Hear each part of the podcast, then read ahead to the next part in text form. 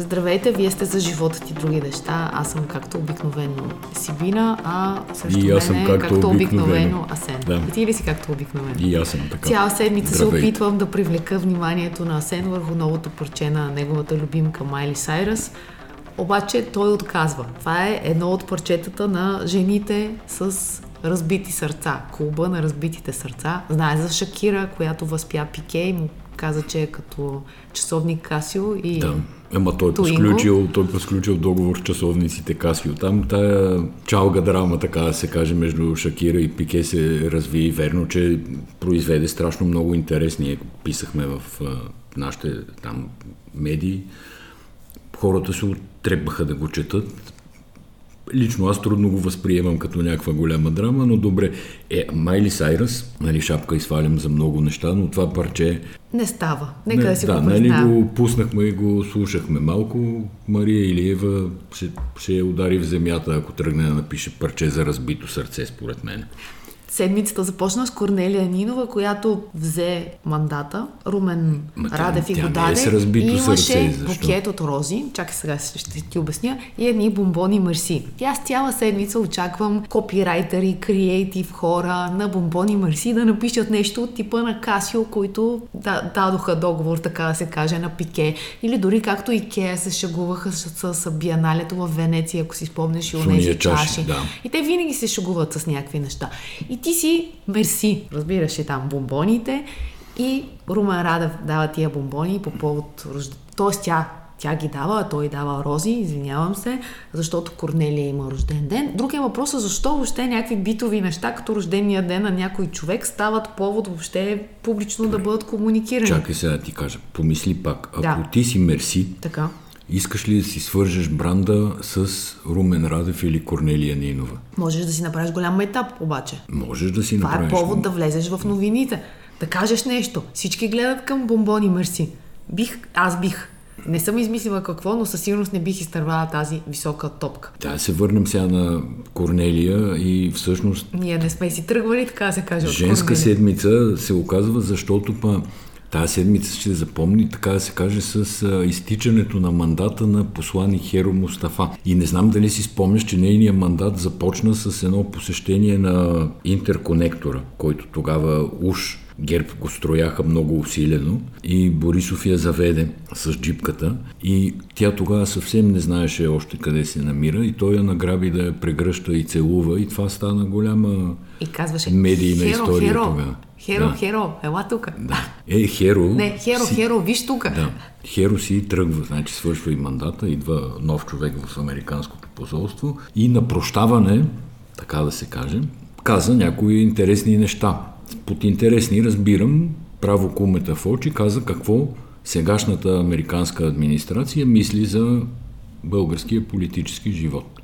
А именно каза, че когато дошла в България и казали да не употребява думата корупция, защото хората много се обиждали на корупция, и че имало едни адвокати с куфърчета. Ние и двете неща първо си ги знаем. Второ, добре, че Херо Мустафа изкара 3 години в България, за да, за да ни ги каже. Имаше един посланник, той се казваше Джеймс Пардю и това беше правилното политическо говорене за тази държава. Пардио казваше всичко на време, освен в прав текст, и го казваше всичко и на време. И това е човека, който постави въпроса за прокуратурата. Не, че ние много сме се придвижили по въпроса за прокуратурата, напротив, Не сме мръднали изобщо. даже все по-зле става. Между другото, ти като каза, че била женска седмица, аз помислих, че ще кажеш пак за Корнелия Нинова, която покани като мъже Бойко Борисов да се видят. Обаче ти ме изненада с Херо Мустафа.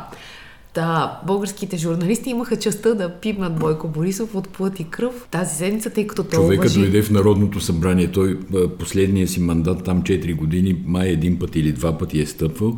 Сега не е се... удобно, до, не е близо до банкя. Да, и сега се озова на поканата на Корнелия. Ти не не, виждаш ли, че Бойко Борисов напуска банка само събота и неделя, като няма задръстване? не ми стана ясно много целта на тази среща, освен една така контекстуална задявка, че Конгреса на ГЕРБ бил гласувал срещу това да се управлява с БСП, но сега той щял да ги помоли да си преразгледат това решение. Тоест, Да, днеска вече Десислава Атанасова го е преразгледала и казва, че след изборите те няма да направят правителство с БСП, но нещо като експертно правителство. Въобще такива Да, на някаква формула се търкалят от, да, яко. от така наречените формули се търкалят сега и се чудат как да завържат нещата в следващото Народно събрание, да направят едно правителство на хартиената коалиция. Тя, тая работа е ясна. Сега много А, червени линии, коалиция, много конгреси. коалицията, която свали председателя на сметната палата, тя вече е такава отиграна си е тая коалиция. Въобще не виждам дори защо ще я развалят, като толкова удобно им идва. Да, но... то на сметната палата страшно изневиделица му дойде. Нали, колегите, които са били в Народното събрание предишния ден, твърдат, че са го уволнили абсолютно ненадейно, защото някак си са го подканяли да говори срещу даренията на Нексо, там на служители на Нексо за демократична България по време на предизборната кампания. Той не е реагирал очевидно по очаквания начин и го разкараха още на другия ден с гласуване в пленарна зала. Тук трябва да уточним, че за даренията на Нексо, които вече поименно знаем кои са девойките дарили на Демократична България пари, може да се разбере само от някой, който има вътрешна информация от прокуратурата или от сметната палата. Регистърът е публичен, но частта, която се изважда в медиите, не. И това вече, ако свържеш две и две, означава, че по-скоро те са искали от него нещо, което той може би не е желал да направи. По-интересно е всъщност като уволниха този човек, който е доста време директор на Сметната палата и до сега не е имало никакви особени възражения спрямо него. Нали, общо взето, ние като медии получавахме на време достатъчна информация. Очевидно, че трудно е било да бъде хванат за нещо, защото до сега не са го уволнявали. Но сега го уволняват без да назначават друг човек. Нали, това Народно събрание приключва, т.е. няма да свършат тая работа да, да назначат нов човек, защото те не могат на БНБ там и на още сумати регулатори да изберат нови председатели, да ще стигнат до сметната палата. И кой остава там да изпълнява длъжността? Остава една жена, чието име забравих, ма няма особено значение самото име. Тая жена е свързана с така наречените обединени патриоти. Като... Какво беше това обединени патриоти? Това бяха се, това верните, Валерий верните Симеонов. коалиционни партньори на ГЕРБ и на господин Борисов в последното дълго 4 годишно народно събрание. И всъщност запознати хора твърдат, че това е било всъщност кандидатура на Движението за права и свободи, която за удобство е лансирана тогава за заместник-председател от Обединените патриоти. И всъщност, като си спомним, че доста кандидатури на ДПС минаха през квотите на Обединените патриоти, някакси нещата си идват на мястото. Сега, разбира се, не знаем тая жена как ще се държи и какво ще направи, но самия факт, че такъв човек се озовава на чело на сметната палата, е една лека лампа такава светва, да гледаме, да видим какво ще се случи. Но в интерес на фактите и на истината трябва да кажем, че мандата на уволнения председател по спешно сменение всъщност беше изтекал преди една година, т.е. той е бил 7 години на този пост. Да, аз не Благодарение случайно него- казах, а, че много мандати са изтекли. И, Така то, е. и то по-важни мандати са Така изтекли. е, разбира се, и те не ги сменят, защото там не може да се постигне консенсус, но въпросът е, че не са уволнили някой, който днеска е назначен и те на следващия ден да го, да го сменят. Сега, благодарение на Сметната палата и на нейните одити се бяха разбрали доста неща за Държавната консолидационна компания, за автомагистрали, за Агенция пътна инфраструктура, за санирането, ако щете, така че те има за какво да бъдат сърдити и да побързат да го сменят. Да. Две новини от тази седмица смятам аз за много важни.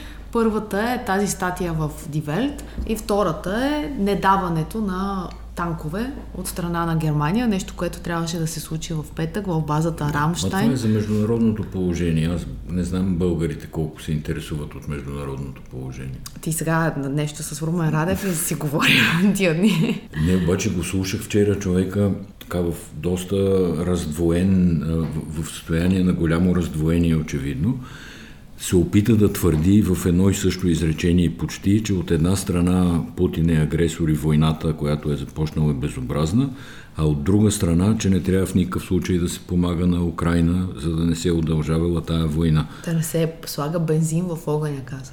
Е, така де, така де. И не мога да но- разбера сега това. Но нека да продължим и какво каза за статията в Дивелт. Дивелт е една статия, в която се твърди, че България едва ли не е държавата, която най-много е помогнала на Украина от гледна точка на въоръжаване. в началото на конфликта, когато това е било ключово важно, защото тогава никой не беше готов да помага, нито знаеха има ли нужда от помощ. Нали? Общо взето всички чакаха за три дена руските танкове да правят парад. И в... също така трябва да добавим Киев. в скоби неофициално. Помогнала неофициално, защото по това време официалната позиция беше на Корнелия Нинова, да.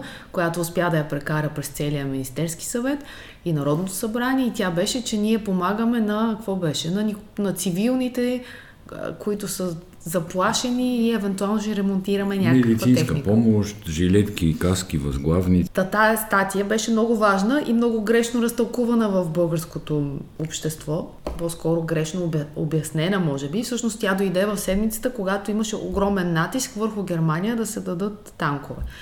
И доста сили европейски бяха впрегнати в това да се убеди страната, че трябва да помогне на, на Украина, като Не, тя поляците страната, дори според стигнаха мен, до там. Страната според мен е убедена. Там става дума за социалистическата партия и очевидно немалка част от нея, тук малко произволни а, предположения правя, ама ти ще ме поправиш, ако не съм прав. Социалистическата партия, която сигурно половината членове са от бившото ГДР и имат, как да кажем, спомен от съветските времена. Между другото, Шолц е, Шолц да е точно такъв човек. Той е един в неудобна ситуация. Той не е много по-различен от Румен Радев, просто се намира по-на запад от Румен Радев и не всичко там се приема, както тук много неща минават. Та, той просто устоя и те тази седмица затова ще се шегуват с него и го е, родиха глагола шолцинг. Той всъщност от началото, от началото на мандата си успява да не казва нищо. И това много дразни хората, много дразни германците, защото един политик да не заема политически позиции е доста неприятно, бих казала, особено във време в такова като нашето. Но исках да кажа, че поляците стигнаха до там да кажат, че ще дадат техните немски танкове на украинците, което е в пълен разрез с ам, меж, някакви международни споразумения, тъй като ако те трябва да бъдат лицензирани, това трябва да бъде... То не е лицензирано, трябва да стане с одобрението С на одобрението германците. на производителя трябва да стане, да. Въпреки че аз се запитах какво толкова може да се случи, ако Полша си даде танкове. Политически последствия, економически санкции. Ама Може то- да има. Сега, аз не вярвам, че германците ще Германия, тръгнат която да... срещу Рус... Русия не успява да, да си отстоява а, позициите и ще тръгне да, да налага санкции, може би на Полша или какво. Не си го представям, честно казано.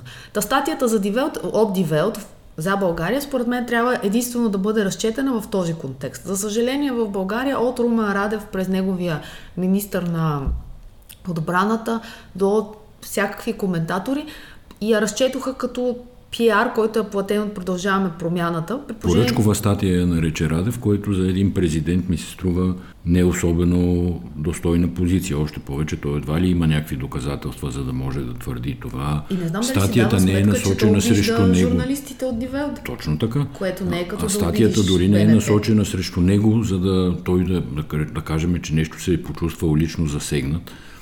Всъщност, той може би, не знам, може би си мисли, че руснаците не са знаели, че нашите помагат и сега като се разбере... Ще... Не, може би той иска да се разграничи публично да, и да си стои от а, така червената линия, правилната страна на тая червена линия, както модерно да се разграничаваме в България. Тоест, това е някакво при всяка негова поява, както беше едно време преди въобще да започне войната и той твърдеше, че санкциите срещу Русия трябва да бъдат вдигнати. Не знам дали си спомняш, но това където беше... седне и където стане, не мога да забравя никога. Мандат и половина, това, това Той, си той това прекара, да. говореше. Сега всъщност новото е, че той използва това военнолюбци и, и всякакви производни форми, за да се разграничи от това, че България всъщност по някакъв начин е на страната на Ама Украина. интересно на кого се отчита, защото Ами явно някой го записва. Нали, ние сме, си, ние е сме казал. все пак натовска държава, съвсем доброволно сме станали член на тая мощна политическо-военна организация на Европейски съюз, където мненията по въпроса са доста еднозначни. И не, не мога много да разбера кого ще разсърди, ако каже, че България е на позицията на Украина. Това е интересен журналистически въпрос, който може би е можел някога да бъде зададен, включително и тази седмица, но очевидно не е бил зададен. Иначе за всички, които са се притеснили от последния ни подкаст, в който казахме, че не е добре служебен кабинет да прави 30 годишна енергийна Стратегия. стратегия на България, Румен Радев тази седмица е казал, че да не се притесняваме, това не е на служебния кабинет стратегия, това е на България. Въобще като сложиш едно България пред всичко и нещата се оправят и бъдещето Не, става това е, светло. Това е риториката на псевдопатриотичните партии. Няма партии, има България. Няма правителство, има България. Отечество. Има отечество. Суверен. Нали? Това Можем е да продължим. ефтин популизъм от съветски тип, на който, за съжаление, доста от нашите недочели, недоразбрали и недообразовани сънародници се хващат и то за това се говори. Просто има пазар за тая стока и тя се харчи добре. Тук мога да добавя само, че пак много в риториката на Възраждане, в това интервю всъщност, не знам дали казахме на хората, имаше вчера в събота в Дарик едно интервю на Румен Радев, където той, то беше така интервю на големи разкрития. Той малко като пред психотерапевт говореше, всичко си каза. И едно от нещата, които каза, че било не само Русия е имало интереси да манипулира България, ами и други държави имали. Трябвало да се види, да се приеме закон за финансирането на медии и неправителствени организации от чужди фундации. Това е едно към едно възраждане, които са внесли цял закон. Ма то пар- парламент, който си отива сега ли да го внесе и да го разгледа, или следващия? И той Радев не посмя да каже кой да, да го внесе, нито посмя да каже, че има такъв закон и той примерно би одобрил и нещо подобно. Просто като собствено мнение човека го сподели. Разбирам. Междувременно пр- продължаваме промяната и Демократична България преговарят за общи листи. Не знам дали само те или някакви други хора, които примерно са били Ма заедно. ние знаем ли, че преговарят или предполагаме и Да, да. съдим по странични фактори? Не, ние чуваме това, което те говорят медийно и го приемаме като някакъв сондаж, който между другото такъв разговор имаше и преди настоящите избори, последните т.е. избори, където обаче инициативата беше от страна на Демократична България. И то не беше точно разговор. Те публично изявиха желание. Промяната след известно време публично им отговориха, аргументирайки се с социология, че двете партии по-отделно, или там двете коалиции по-отделно, една партия една коалиция, айде да сме точни, Ама не си много прав, ще защото... вземат по-отделно А- повече проценти, ако- отколкото ако биха се явили заедно. Ама те дори да бяха взели по-малко проценти, отколкото сега взеха, те щяха да са пак първа политическа сила Щяха да имат и тогава щяха да вземат, сила, да, да, имат инициатива, да имат мандат и съвсем по друг начин щяха да се развият нещата. Не, Защото- всички знаем, че има такива вътрешни борби за листите. Кът. И ако такива борци за листи ни слушат, да им кажа, че листите не могат да са някаква особена житейска цел. Има по-важни неща, които човек, бивайки в политиката, може да си постави, да, да следва, да работи за други идеи и така нататък. И още неща мога да им кажа, ама ще ги спеста. Но, но Да. така или иначе предизборната кампания силно е започнала. Не знам твоите впечатления какви са, но тези подписки, да кажем, които в момента Възраждане прави срещу еврото, това е чист начин да си излезеш на терен и да започнеш да събираш гласоподаватели, защото референ за еврото, референдум за еврото няма да има. Не, това, е, това е ясно. Но хората си работят и си търкалят някакви тези и това е, нали, колкото и да не ги харесвам, колкото и да смятам, че са а, руска организация, аз не мога да отрека, че тези хора работят. Много са силни То във сигурно Фейсбук. КГБ-то има наръчник и им се дава по някакъв начин какво да правят. Сега въпросът е защо българските, включително официални власти, нали, той е се така обзел всичко президент в момента, защо не излезе да каже, че няма да е законно да се проведе референдум за въпро... по въпроса за еврото. Е, това ми е интересно. Всъщност Радев ти чули си да говори нещо за еврото. Той както избягва да... Има думи, които много го е, много го е страх, че ако ги каже, примерно ще стане жаба. За еврото го е страх, очевидно. Да, и НАТО не- е такава дума. Да. Тя никога НАТО, той въобще ако не Шенген го и плана за възстановяване, това са двете неща, които той успява да артикулира по някакъв начин и според мен той си е поставил тайна цел нали, да стане национален герой, вкарвайки да, страната в Шенген, защото виждам, че много от стъпките, които служебното правителство прави и негови лични, очевидно, усилия, контакти и така нататък, са насочени към това нали, да се постигне някакъв успех по отношение на Шенген.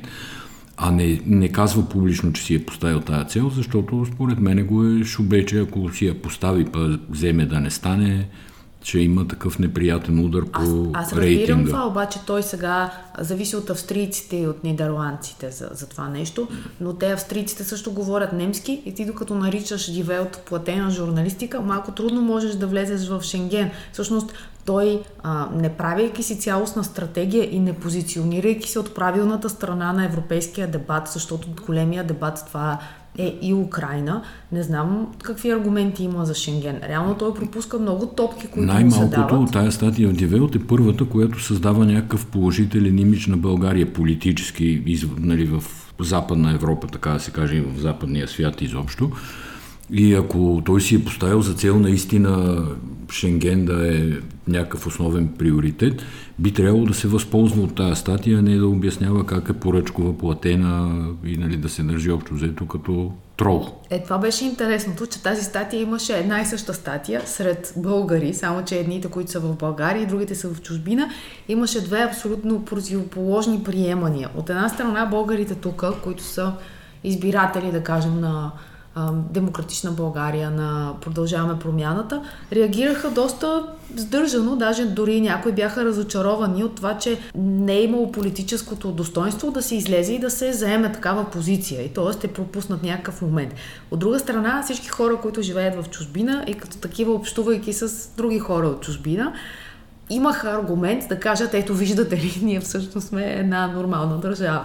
Даже повече някаква леко героична държава, тъй като тая помощ, ако я наречеме помощ, Нали, всъщност не искам да коментираме по същество помощ ли е или не, защото там има какво да се коментира, но възприятието, което се създава а, чрез тая статия е, че България е помогнала в най-ключовия момент в първите дни, когато общо взето никой не вярваше, че украинците ще се запънат, че година и почти година по-късно войната ще продължава по сравнително успешен за украинците начин. Нали, армията им удържа, снабдиха се с въоръжение. Руснаците не можаха да постигнат реално абсолютно никакви цели, които са си поставили там по отношение на завладяването на Украина. Та, в ония ключов момент се е помогнало и това е всъщност важното. Аби какво гледаме?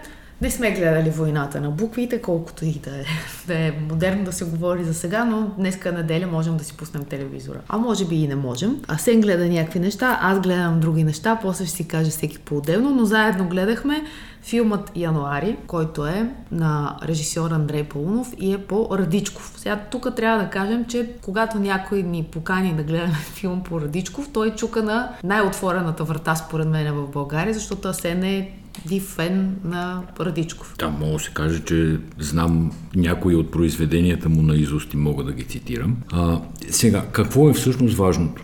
Гледахме филм. Което ние рядко правим. Ние сме хора да. на сериали. Филма не е къс 2 часа. 110 минути. Така ли? Да. Добре, 110 България, минути. Португалия, Люксембург. Не са малко минути. 90% от филма е черно-бял нали, да предупреда да не мислите, че ви се е развалил телевизора. А, но го изгледахме от А до Я. И това, което мога да кажа е, че за разлика от другите две български произведения на киното, които силно се обсъждаха сред българското общество, а именно филма за Ботев и сериала за буквите, това прилича на произведение на изкуство. Има някои неща, които, да кажем, аз бих си представил по друг начин да се случат в, този филм. Има други неща, които страхотно ми харесаха. Но когато едно нещо е истинско произведение на изкуството, то позволява някакси спор, разговор, дискусия, дебат по същество. И този филм е по този начин направен. Първо в него има сумати звезди. Само Офинци, Йосиф Сърчаджиев, Захари Бахаров, Малин Кръстев, Борислав Чучков, само да. мъже. Сега, тук, нали, тук те подвеждам леко, защото в, всъщност в пиесата, оригиналната пиеса, там има жена. Така, но то не е направено точно по оригиналната Не е направено пиеса, точно така, в никакъв случай не е направено и, и нито времето е същото, което се развива в оригиналната Не, аз ти предлагам да не разказваме филма, да кажем няколко неща. Жестока режисура, страхотно снимано, страшна операторска работа, уникален саундтрак, което па за български филм е направо нечувано и невиждано. Под саундтрак разбирам, а, чува се и се разбира какво говорят актьорите. Не, музиката е супер яка. От една Тя страна, страшно но допълва... музиката е страхотна Цялата и мистика. страшно допълва цялата То е мистика, мистика. на филм. Да, Иво Пълнов е човека с музиката. А, между другото, кадрите са, просто гледаш и в някакви моменти и ти буквално ти отвяват главата. Толкова, толкова, са, толкова са красиви. И това, което Асен каза, че е черно-бяло, аз като цяло, когато чуя, че нещо е черно-бяло и много бягам. В случая това е нали, дори, дори не усещаш, че е такова. Толкова е допълващо към цялата картина и към цялата концепция. Изпълнен е с запазени са, т.е. тези символите на, на Радичков, като са добавени и някакви нови. Изключителна игра с времето и всъщност ние не можем да говорим по сюжета, така ли ми каза? Не искаш да говорим. Еми, не искам нито да изпадаме в ролята на филмови критици, нито да говорим тогава, по сюжета. Тогава Просто... можем и да кажем за жанра, че той е някаква такава мистика, нали? Има, има Нищо едно... не разбирам от жанрове в киното. Просто казвам... Абе, историята е мистична история. Тя е за човека, за смъртта. Мистична за... е историята. Дали, то е. Петър Моторов, който не се появява. Всички останали, между другото, не знам дали забеляза, че те в българската пиеса, първо, че само може аз държа да си кажа. Тоест, това е една януарска мъжка история. А... Да, ма не е нещо антифеминистко, нали? Да не си, защото повтаряш го, хората ще си кажат, че е нещо женомразко. Не, напротив, това беше интересно. То е нали, появата на... Значи, филма не поставя въпроса за мъжете и за жените по абсолютно никакъв начин. Да, не поставя въпроса за мъжете и за жените, но поставя въпроса за живота, за смъртта, за хората и вълците, за, горещо за черното го, и бялото Горещо го препоръчвам за гледане.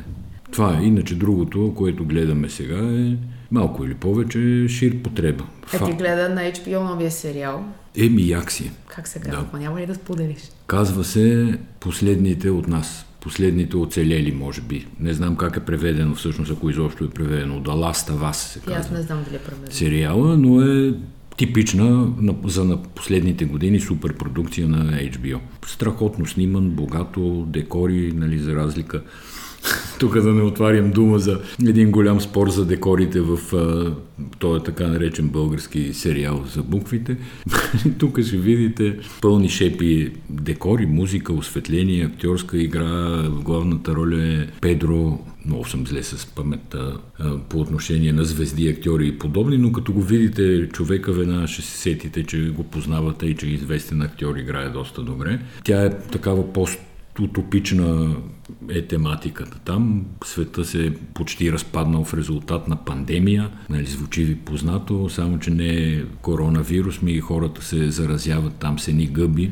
Абе, всъщност, какво да ви разказвам? Абе, иска да кажа, че в главната интересен. роля са а, Педро Паскал и Бела Рамзи от а, Игра на тронове а, и, че, и че му харесва сериала, да. най-вероятно. Това хареса ми сериала, не ми хареса, че има само една серия в HBO и че трябва да се чака... А пак ли? Да, пак ще трябва да се чака. Това не ми хареса, иначе всичко друго ми хареса. Добре, и аз искам да кажа какво гледам. Значи първият сезон много щеше да ме срам да кажа какво гледам. Аз го изгледах без да си казвам. Това е сериала Джини и Джорджа по Netflix. И Добре. то от тия неща, които ние жените гледаме сами и после можем да обсъдим пак като, като героини, да кажем, на българския филм Декември, а не януари. Обаче втория сезон вече смятам, че е много добър и то е за взаимоотношенията между какво се става с децата в пубертете и за тая връзка между майка, проблеми в семейството и деца. И там има темата за детската депресия, има темата за самонараняването на децата, има темата за скарването с родителите и цялата мъка, която това нещо носи. И всъщност от един на първ поглед такъв леко мислен сериал с красиви актриси и така леко наивен, втория сезон стана много готин, стана много дълбок и аз вече го препоръчвам, мога така официално, без много да ме е срам да, да го кажа. Значи, освен, че всеки по-отделно си гледа нещо, плюс Australian Open, нали, което се гледа ту заедно, ту по-отделно, в зависимост от а, часовия пояс. Да, да, не, не, от часовия пояс а, се опитахме заедно да гледаме един силно номиниран и силно награждаван филм Everything Everywhere All at Once се казва. Сега, понеже предстоят наградите на, там номинациите на, за Бафта наградите, там също е изпономиниран във всички категории и евентуално ще печели. Обаче ние нещо не успяваме да се справим с този филм. Той е някаква... Аз предполагам, че случай причината е в нас. Не, не, Може, не е затова казвам, ние не успяваме да се справим. Не казваме, че филма е лош. Такава абсурдистка комедия, един леко потиснат мъж получава суперсили, в, в които суперсили вече не е толкова потиснат и се случват разни работи. Но той обраи наградите на а, критиците в Холивуд. Тоест със сигурност да, бе, обра награди, явно отличава. ние нещо не сме като хората. Не, няма ни го момента за мен. Да, и не знам дали трети опит ще направим да го гледаме. По-скоро не, понеже аз правих два. Е, аз правих половин. Това предстои да се разбере. Еми хубаво. Много ми беше приятно и тази седмица си поговорим. Пожелаваме ви всичко най-прекрасно. Германците да дадат танкове. Да дадат, ама няма да дадат. Чао и до другата седмица. Чао!